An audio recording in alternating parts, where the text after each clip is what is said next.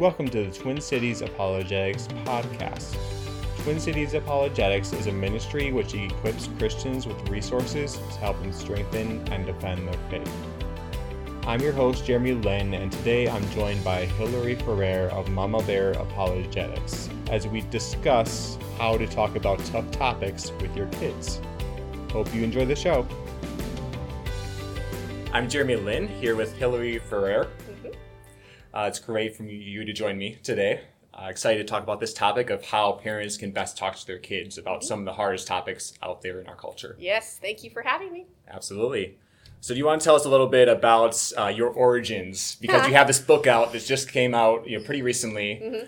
And I'm just curious to hear how that process all came about of you having the passion for this sort of thing. Well, so I've been involved with apologetics since I was about 12. I remember the first series that my pastor did on that, and I was just hooked from the beginning. And so it's kind of been a lifelong love affair with that. But I'd kind of gotten away from apologetics. I was in the arts for quite some time. After my husband and I got married, I started working with a group called Women in Apologetics, and they brought to my attention that there was a whole demographic of women who would not read something unless it was written by women for women. And so I thought, well, golly, we don't have much in that sense going on for apologetics, and more specifically for moms. That I find a lot of times moms are just, even more than just being women, moms are this the own demographic. And so I just had the phrase Mama Bear going through my head for just weeks and weeks and weeks at a time until I just finally started writing down a bunch of ideas, and that was kind of how the ministry started. And then after a couple years in ministry, we were approached by Harvest House to write a book. And I looked at all the books that were currently out there on the market, and I saw them answering a lot of specific questions, which I think is absolutely important. You need to answer the specific questions, but I wanted to go a step deeper and say, where are these questions coming from? Because they're not coming from a vacuum. These questions are coming from somewhere. So we started looking at what is going on in culture that's actually creating the questions, and see if we could cut those off at the past before they really got bad, and before they became these like life, faith-altering questions. Right. Could we address the worldview underneath it before that happened? And if so, could we talk to parents about how to establish that really firm foundation of a Christian biblical worldview before these questions even become an issue? That's really cool, and it's really seeing that need and being able to run towards it. Yes. Yeah. How would you say you went about the book in terms of the format and choosing how am I going to present this material in there? So I knew immediately I wanted to make it a group project because I think Mama Bear it's about our we say it over and over again, we are all in this together. I think women want to work together. And so I sketched out several different ideas, and I'd say the one that we ended up going with was probably my first main idea, but then I thought, well, maybe I should pitch a couple different ideas to the ladies, see what resonates with them. But ultimately we went back to kind of like that first idea that I hammered out. We went through several of the isms, we call them the isms, of which are the main cultural lies that we're dealing with right now, and try to say which ones fit together in the book, which ones are the most prevalent that we see going on, which ones are actually causing these questions. And like Natasha Crane has a book out called, she has one called Keeping Your Kids on God's Side, and then she, from that one, she has three more that are coming out. Her second one's about to be released. But it's going through all of the specific questions. So I actually even looked at the questions and tried to diagram out what is the worldview underneath this question. And so just kind of with all the ladies that were involved in the group project, talking over Skype, we really kind of hammered out our vision for this and then divvied up the chapters and started writing. Yeah, I think that's a really valuable way of looking at things, whether it's men or women, of working together as a body of Christ. And that could be different areas too. It could be apologetics, maybe evangelism, groups or people can get together and work together to tackle that specific area. So I think that's great that, you had the mindset of being able to bring people together to work on this all at the same time. That's the goal. That's really cool.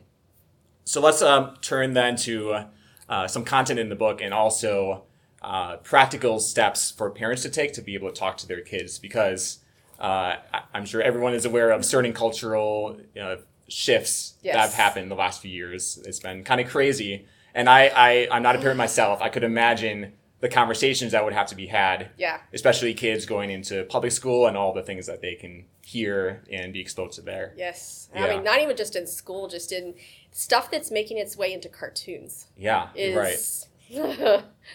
yeah, it's, again, I just couldn't imagine what that would be like. So with that in mind, I think it's good that we talk about how parents can start to think about these challenges that are out there and how mm-hmm. they can raise their kids up in light of these things being present. Yes. So let's start with some kind of general principles first. You have this acronym called ROAR. Yes. Which is a really cool, kind of concept that way. But I know there's a lot of truth in that too. So mm-hmm. Could you explain that acronym and what that means? Yeah. So the fun story behind that one is it actually started out as the 6 Ds, but then none of us could remember them. And we're like, okay, we got to simplify this. Right. If we can't remember it, nobody else is going to remember. Yeah.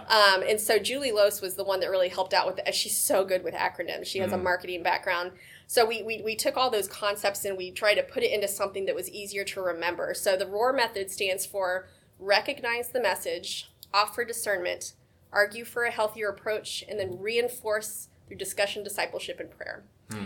And so the first thing for recognizing the message is you have to basically be paying attention that you have a message that's being fed to you. Mm-hmm. You have qualities that are being elevated of what is the good life, what does moral mean. The concept of moral is itself changing. Of, you know, if you hurt someone's feelings or if you offend someone, that is being termed almost immoral beyond anything that we ever see in Scripture. So, you know, so you first got to recognize the message and then offer discernment. I think this is the most important step because I taught the parents today at the conference about how to do this. This is ideas. You always have truth and lies that are kind of come together. Most lies are wrapped in partial truths because nobody would believe it if they weren't. Right. So you have to take this idea. No, it's going to be a combination of the two. You got to separate the good from the bad, accept the good, reject the bad. Yeah. And this is something you can do with kids because you say, okay, we've got an idea. What are we going to do? We're going to the good, the bad, accept the good, reject the bad. And so you can actually take kids through this step. Uh-huh. But the reason why we need to separate the good from the bad because we need to recognize that there is probably something good, even if it's just the motives of the person. We need to acknowledge that there's something good that they are trying to achieve. No one tries to just I won't say no one. I'm sure people out there do that. There are people that really want to lie to people. But for the most part, your average person is not trying to say, I want to believe a lie or I'm trying to propagate a lie. They have something that they think is true. So we need to recognize what is that truth that they are, what's that kernel of truth that they are grasping on. And now let's separate from what is the lie that is basically wrapped around that. So we teach our kids that you can't just go on autopilot, that you need to be analyzing every single idea, looking for both the good and the bad, accepting the good because we don't want to accidentally reject something true just because there's a lie attached. And we don't want to accept something false just because there's a truth involved. Right. And unless they know, you constantly need to separate these things. Like the original subtitle for the book was 12 Cultural Lies and How to Keep Your Kids from Swallowing Them. Mm-hmm. But then we went down to 11 and that was just an awkward number. So. Yeah. But yeah, so it's like these lies that kids are swallowing because they don't know how to, again, separate the good from the bad, accept the good, reject the bad. Mm-hmm. Yeah, that's a great visual there. Yes. Something to remember, yeah. Oh, and the last two, sorry. Argue for a healthier approach. We're actually taking what are the good motives, what are the good ideas, what is that kernel of truth that's being grasped, and saying how does a biblical solution to this problem actually solve the problem in a better way than secular answers. Mm-hmm. And so it's acknowledging what they're trying to achieve and saying, hey, we're going to get on board. Let's achieve this goal together. Here's a way that I think actually addresses it better, argue for a healthier approach, and then reinforce through discussion, discipleship, and prayer. You can talk till you're blue in the face, but until you're practicing this with your kids, it's not going to sink and really sink in deep. And if you're not praying through these ideas, because I talk about the idea when you have something that's just sheerly ideological, where it's just a bad idea that's crept in versus you have a spiritual stronghold. In my experience, what I have found to be a good tell is when there is something completely irrational, like this person is completely irrational, it's not making sense, or this idea just doesn't make sense, that you have a spiritual stronghold there, and you can't argue your way out of a spiritual stronghold. You need to pray. And so if we think we can just talk about it or we just pray about it, I think both of those are missing out on the fullness of our role that God has given us in society to help basically slow the decay in our culture. Yeah, it reminds me of people online or elsewhere saying, oh, I'm going to convert this person, something like that. Yeah, it's like, well, first of all, God's the one to convert people. Yeah, so, good luck with that. Right, exactly. But also, there's so many factors involved in one's spiritual journey. Yes. It's not just a matter of, oh, I'm going to convince this person intellectually of this particular thing, and that's going to cause them to go this direction. And it's not going to happen over Twitter. Like, I have seen this happen. My husband actually had a guy that... he was on a panel discussion where you had two atheists and two Christians that were having discussions. And he was able to answer the questions in such a winsome way that this guy started asking him to meet for lunch. Mm. And so he very slowly went from being an atheist to an agnostic. Mm. And then for a few more months they met, and he went from being an agnostic to a deist, and then met for a few more months, and then a deist to a theist, and now he goes to our old church. Wow. And he's a committed Christ follower. And but that was... at least a year or two worth of conversations. Mm-hmm. And so this idea that this is going to happen on Facebook and Twitter, it's like, oh my gosh. Yeah. You need to be in that for the long haul. If you're going to be using apologetics as a conversion method, you need to be in it for the long haul. Mm. In my opinion, the most effective use of apologetics is for preventing people from leaving the church who already believe. Mm-hmm. And basically all the things that are trying to undermine that faith, cutting those off at the pass. That is where I think apologetics is most effective, but I can say that I have seen it work, like we said, through the evangelistic method. But again, you're in it for the long haul for those kind of conversations. Yeah. Right. We're going to take a quick break and then come back with specific examples of how parents can talk to their kids about some topics. So thanks. Mm-hmm. I'm Jeremy Lynn, back here with Hilary Ferrer. So we talked about, in the first part, some principles parents can use to talk to their kids about some tough issues. The roar method. Roar. Yeah.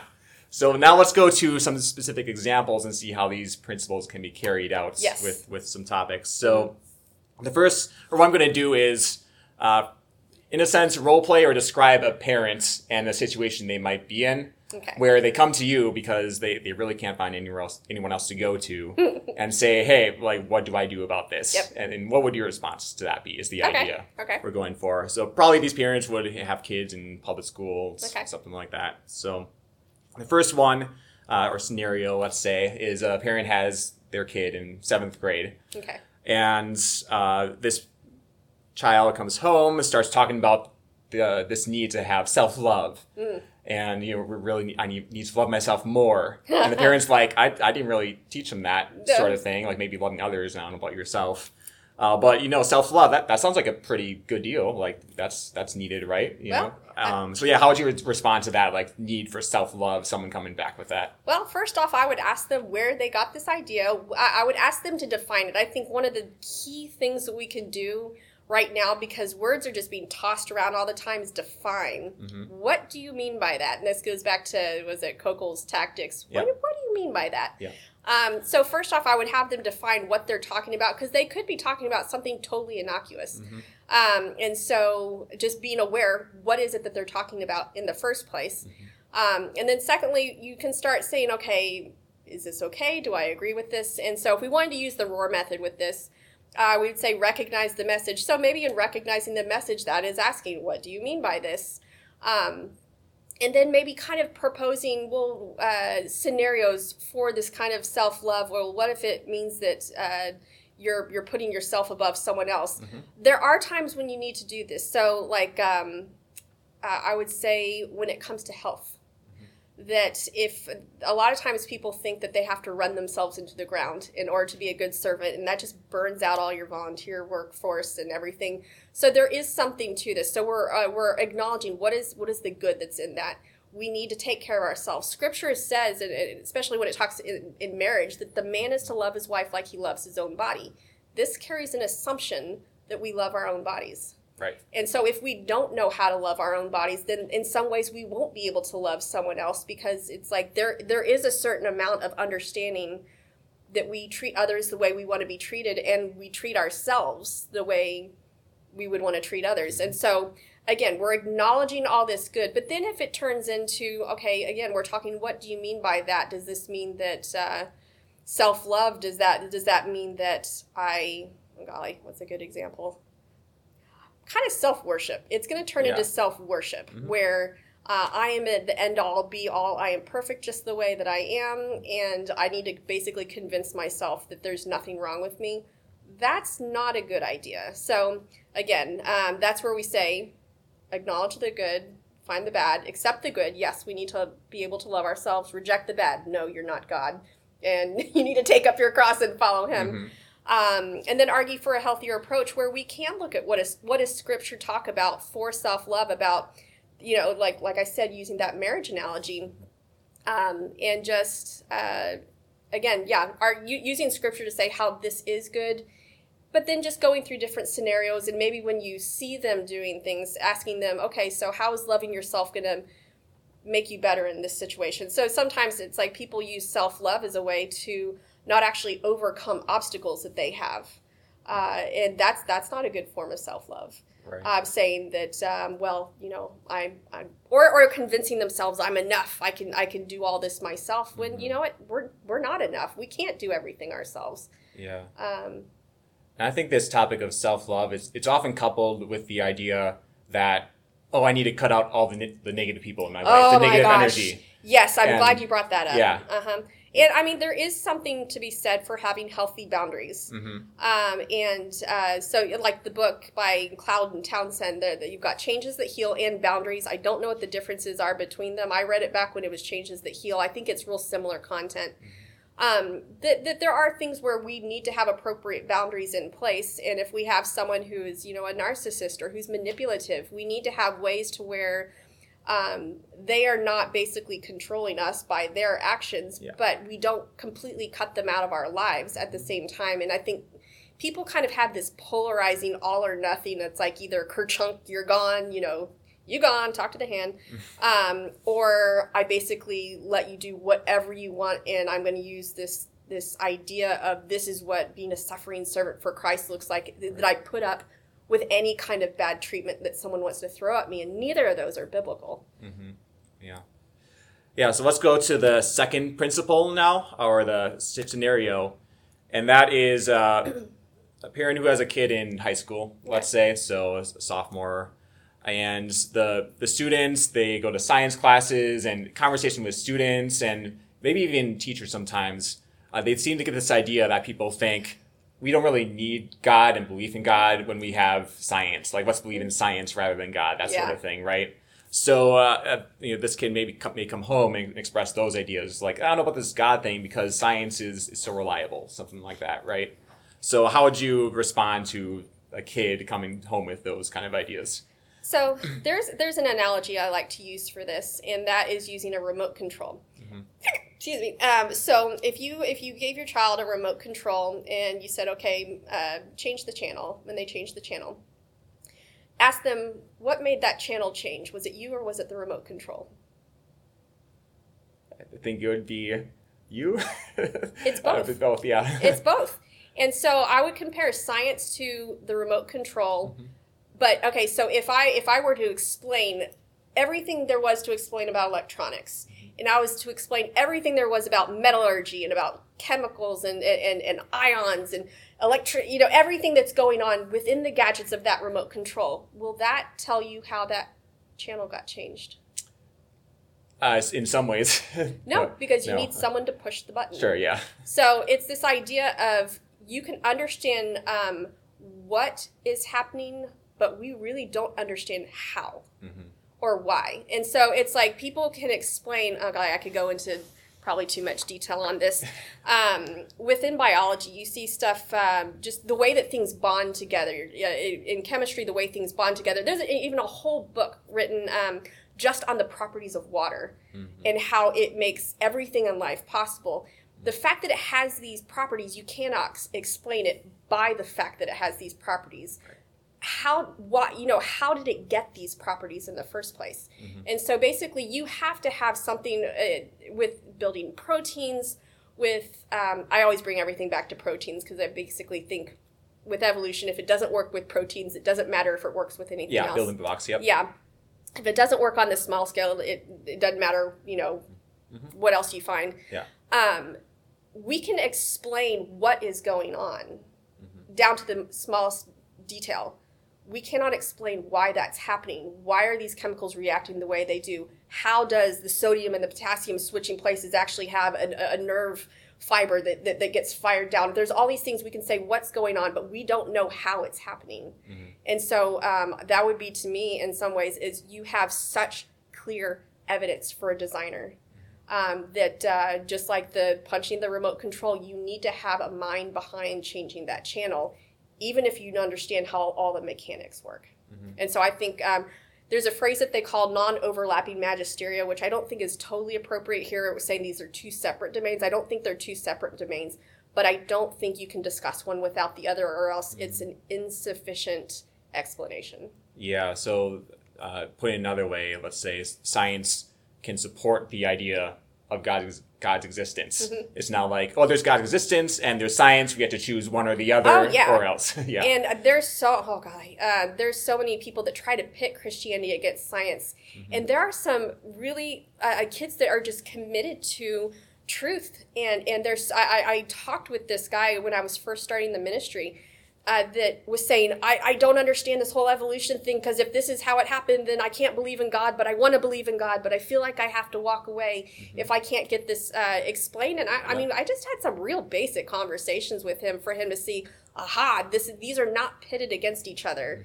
Mm-hmm. And I think that's a real dangerous thing to do, especially just because I think it talks about in Scripture how, the heavens declare the glory of God, and in Romans how it talks about what can be known about God is plain to them through what has been made. So you have God's natural revelation and then God's special revelation. And if we say that either of those are unimportant, then we are rejecting some way that God has spoken. And I think that's just a bad idea in general. Mm-hmm. All right. Thank you for going through those two scenarios. Mm-hmm. It's very valuable for parents to be thinking about those specific topics. One thing I want to ask is, you have your book out. Are there any other resources that you recommend? Kind of a quick resource recommendation to parents? Mm-hmm. Yeah. Yeah. So I would say for kind of grades 3 through 6, Elizabeth Urbanowitz has called Foundations Worldview Curriculum. Mm-hmm. Highly recommend. I think if churches want to turn this into like a VBS type of thing, it can work on as just a regular curriculum, but I think it works really great for just kind of mini conferences. We've used this for Women in Apologetics the last 3 years. We also have, Deep Roots Bible, excellent curriculum, very, very thorough. I would say the Awana Advocates curriculum, it addresses more categories than you can shake a stick at. Right. And I think it's technically for high school. I honestly think you can do middle school through high school for that one. Mm-hmm. So I guess those would be my top 3. And then if you're a parent of young children and you just want to be having some of these specific questions, I recommend a lot of Natasha Crane stuff. Yeah, for mm-hmm. sure. Yeah, good deal. All right, thanks for joining me, Hilary. Yeah. People can, of course, check out your ministry, Mama Bear Apologetics. That book is so valuable for parents as a resource. I think it will be for years, honestly. Thank you. And I'm excited to see the work that you're going to put out in the future. So thanks for joining me.